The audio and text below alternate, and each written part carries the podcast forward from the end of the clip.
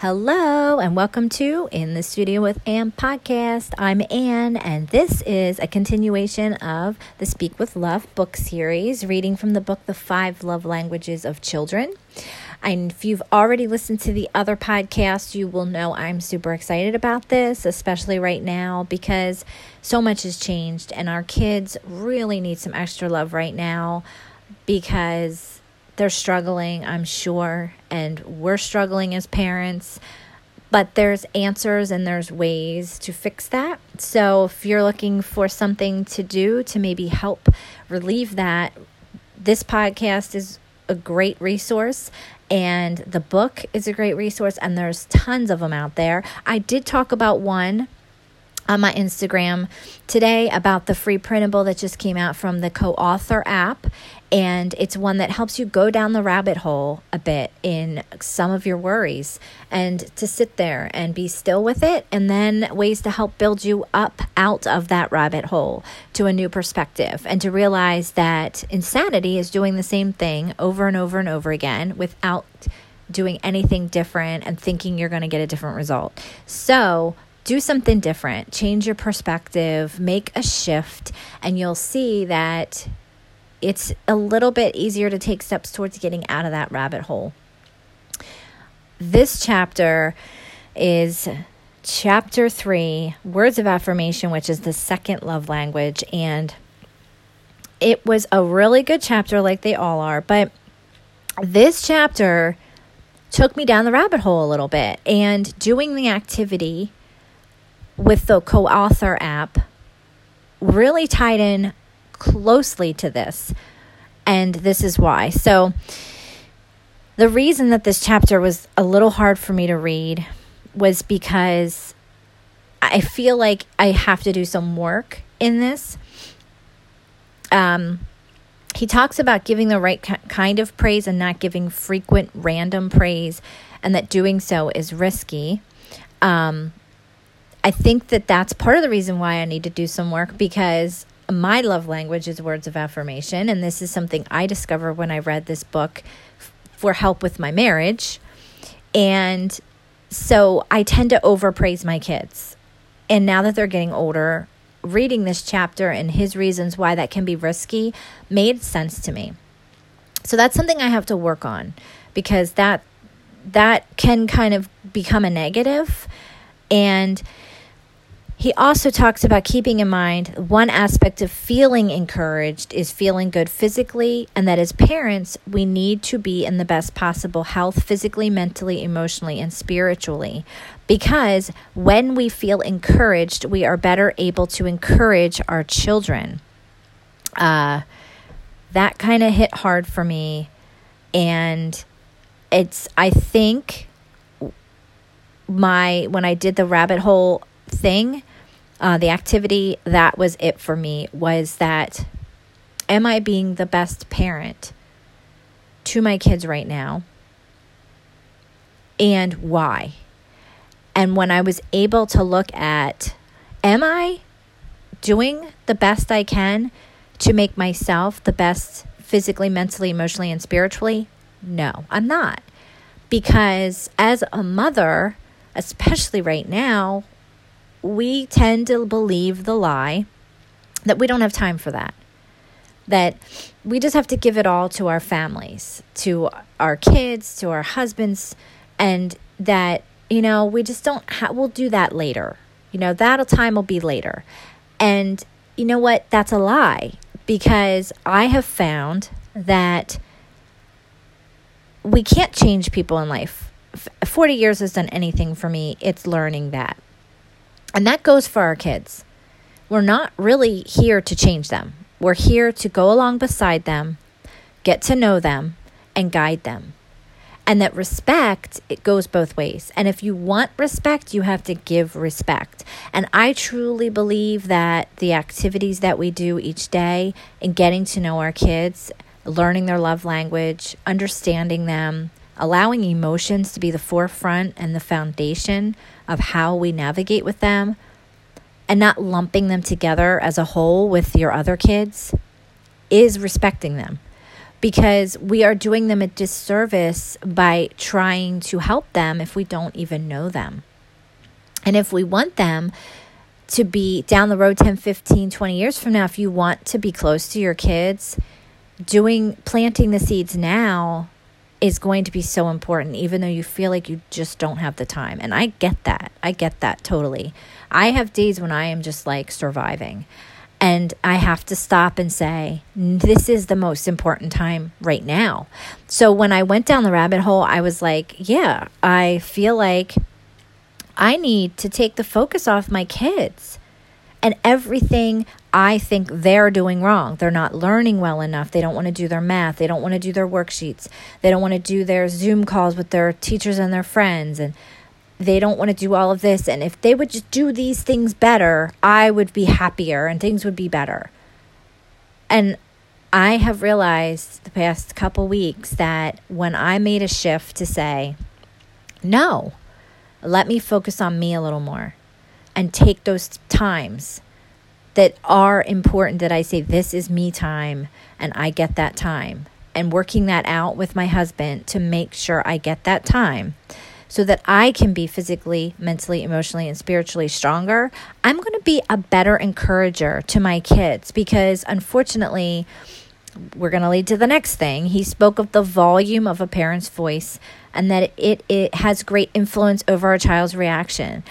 I think I need to work on that because by nature, I have a certain tone to my voice and I'm very passionate. And I'll be honest, I grew up in a house where everybody yelled at everybody all the time. Like it was not a healthy situation. And unfortunately, I spent a lot of years in my adult life, in my own marriage, feeling like unless I yelled and screamed, I was not heard, I was ignored, and I was misunderstood. That's a whole other topic, but by recognizing it, it's not an excuse, but it's reality. So I tend to then yell at my kids. And that is also something I don't want to do. And I find that if I am doing more of the things for myself and focusing on me a little more, I can encourage my kids with a different tone of voice. I have more clarity and I have more understanding. And it's just times like right now, taking the time to read this book again and share it. Or if nothing else, just read the book and say, wow, okay, I'm revisiting this about my kids. Because right now, if I wasn't redoing this book, my daughter, my oldest, is changing her love language. Because I had mentioned in the other podcast that this is going to be more prevalent the older your kids are. Like, I would say under three, maybe four, you're going to still want to do like a happy balance of all of them. And you still want to do that with your kids. But when they start to get a little older, like maybe five, six, my daughter oldest is seven, like you're really going to start seeing where you can hone in more on one that when things are bad, like you definitely want to do them all because that's just healthy. But you know, knowing what fills them up the fastest is going to be key for making sure you keep that healthy balance and know what to focus on. But it's really going to be key when things go bad. Like times like this, when there's a lot of stress emotionally, you're going to know what to focus your one thing on and not be like, I don't know what to do for my kid right now. I'm lost. You're going to know their love language. So you're going to know that one thing is what you need to do because that's what's going to fill them up. And you may not even realize that they were being filled up in their love tank outside of your home, that now they're not getting that anymore because they're not at school, they're not around certain people that did that for them. And so now, unfortunately, just like their education, the, all their love language falls on you now too. And I had to realize that, especially with my son, that he's lacking. And he really got filled up in ways at school around his friends that I wasn't even filling his tank. So now it's my responsibility to know more. Where was he getting that? What is that? So it's it's really been a helpful tool but when i first reread this chapter it kind of was difficult to read because it just kind of like stirred me up a little bit and made me a little frustrated and it allowed me to have that mom guilt and like get really like shaming myself and feeling really down and just like I suck at this and I, maybe I'm not cut out for this. It's too much.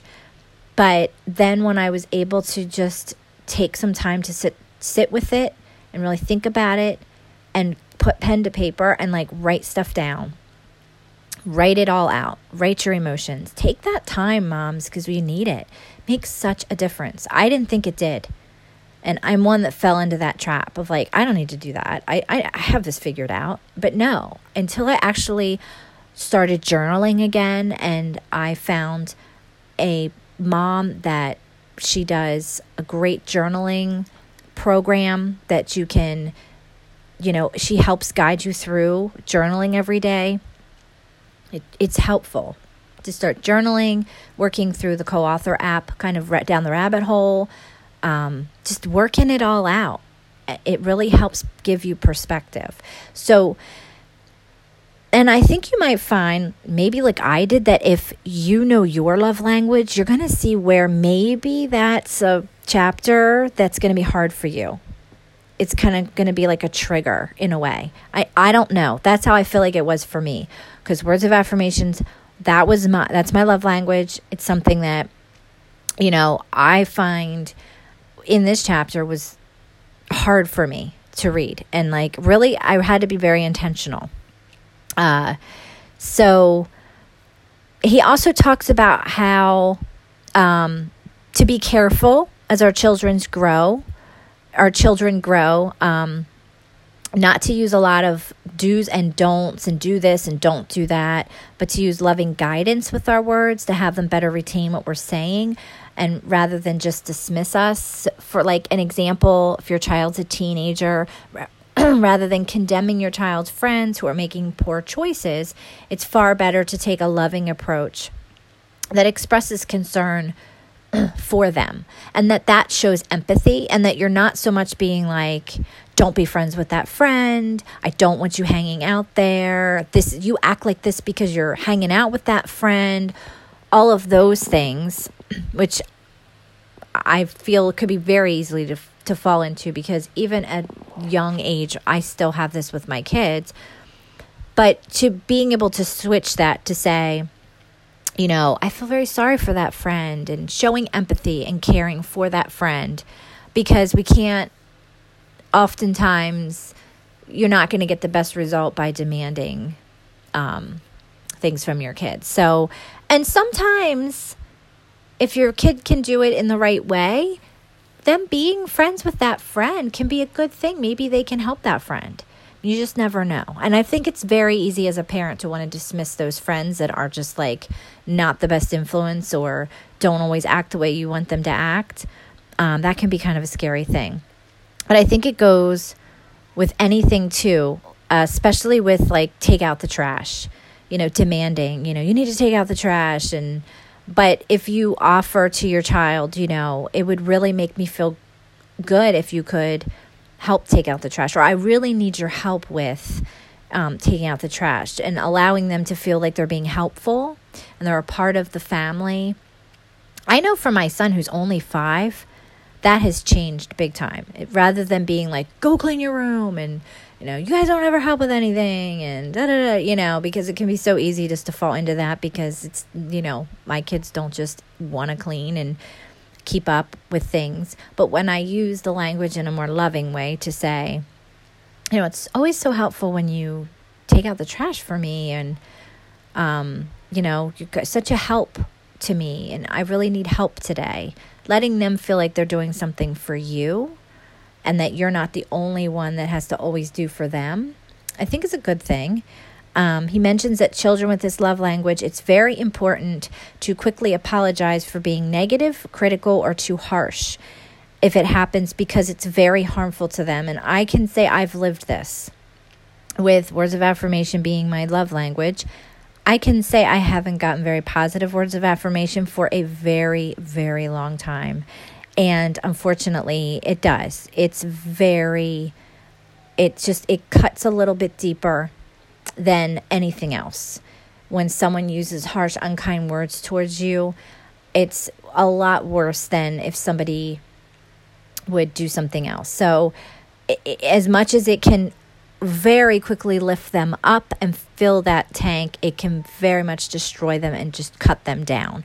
So, being very aware of that and showing them healthy love by apologizing, knowing that just because you're the parent, you don't have all the answers, you're not always right, and that they can look for that in the future as a good, healthy relationship. That if somebody else is cutting them down with their words, that they should not just accept that and move on, that they should expect an apology and to understand whether the person really meant those words or not. You know, was the person just angry and they will apologize to me, or are they just cutting me down all the time?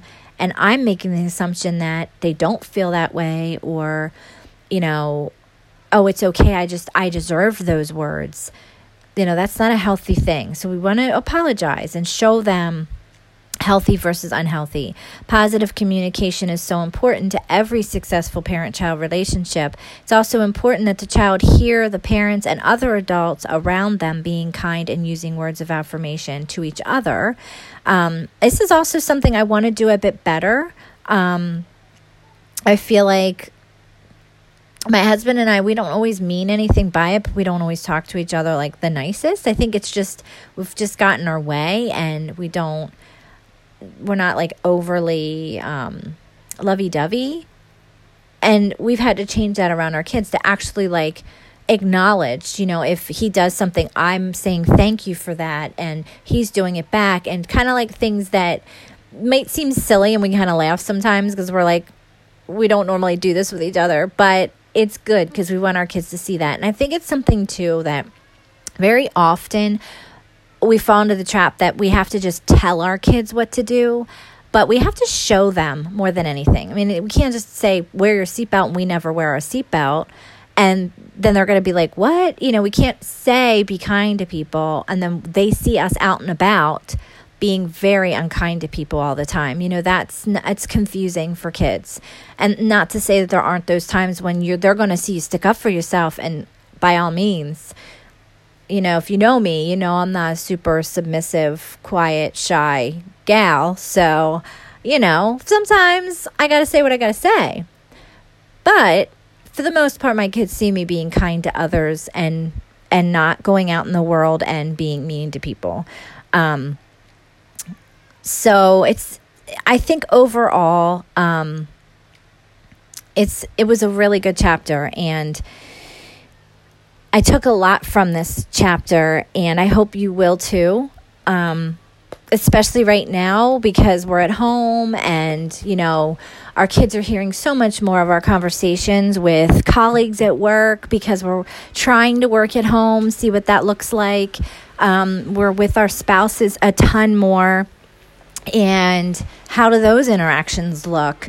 And it could p- potentially be that maybe your rabbit hole you need to go down is realizing it's not really our kids, it's how my husband and I treat each other. Could we work on that? Together, could we make a little bit of a difference in that area? And then, as our kids see that, see us being united, see us talking to each other nicer, maybe they're going to stop acting the way they do.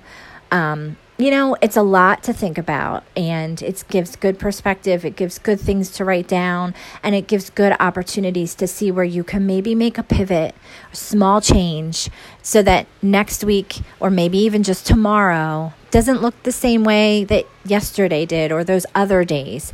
We're going to have the bad days, but they don't all have to be so many so close together. And I think that I've been there in my life where I've had so many bad days over bad days over bad days over bad days over bad days where you you come to realize that the only way to get out of it is not expecting it to be perfect the next day, not expecting it to be perfect the next week. But your goal is to make those small changes based on what you're seeing, where you can go, the little pivots you can make, um, so that you have more of the good over the bad. And that then when you're filling the tanks better and you're having more of the good days and you have a little different perspective, the bad days won't be as bad and you'll be able to recover from them a little bit better. Um, and they won't last as long and they won't hurt as bad. So it's a great chapter. I'm loving reading this book over again. I love sharing it with you. I hope that you're getting some value from it. If you are, please share it because a lot of people need hope and a lot of people need help. And so, right now, if we can just reach out to each other and lift each other up, I think this world would be so much better off in the long run. So, thank you for listening. Thank you for doing what you're doing. You have a special gift, you have a special story, and you have a special love language. So, honor it, share it, be you, and learn to love and expect those to love you the way you deserve to be loved. So until next time, I'm Anne, and this is In the Studio with Anne podcast.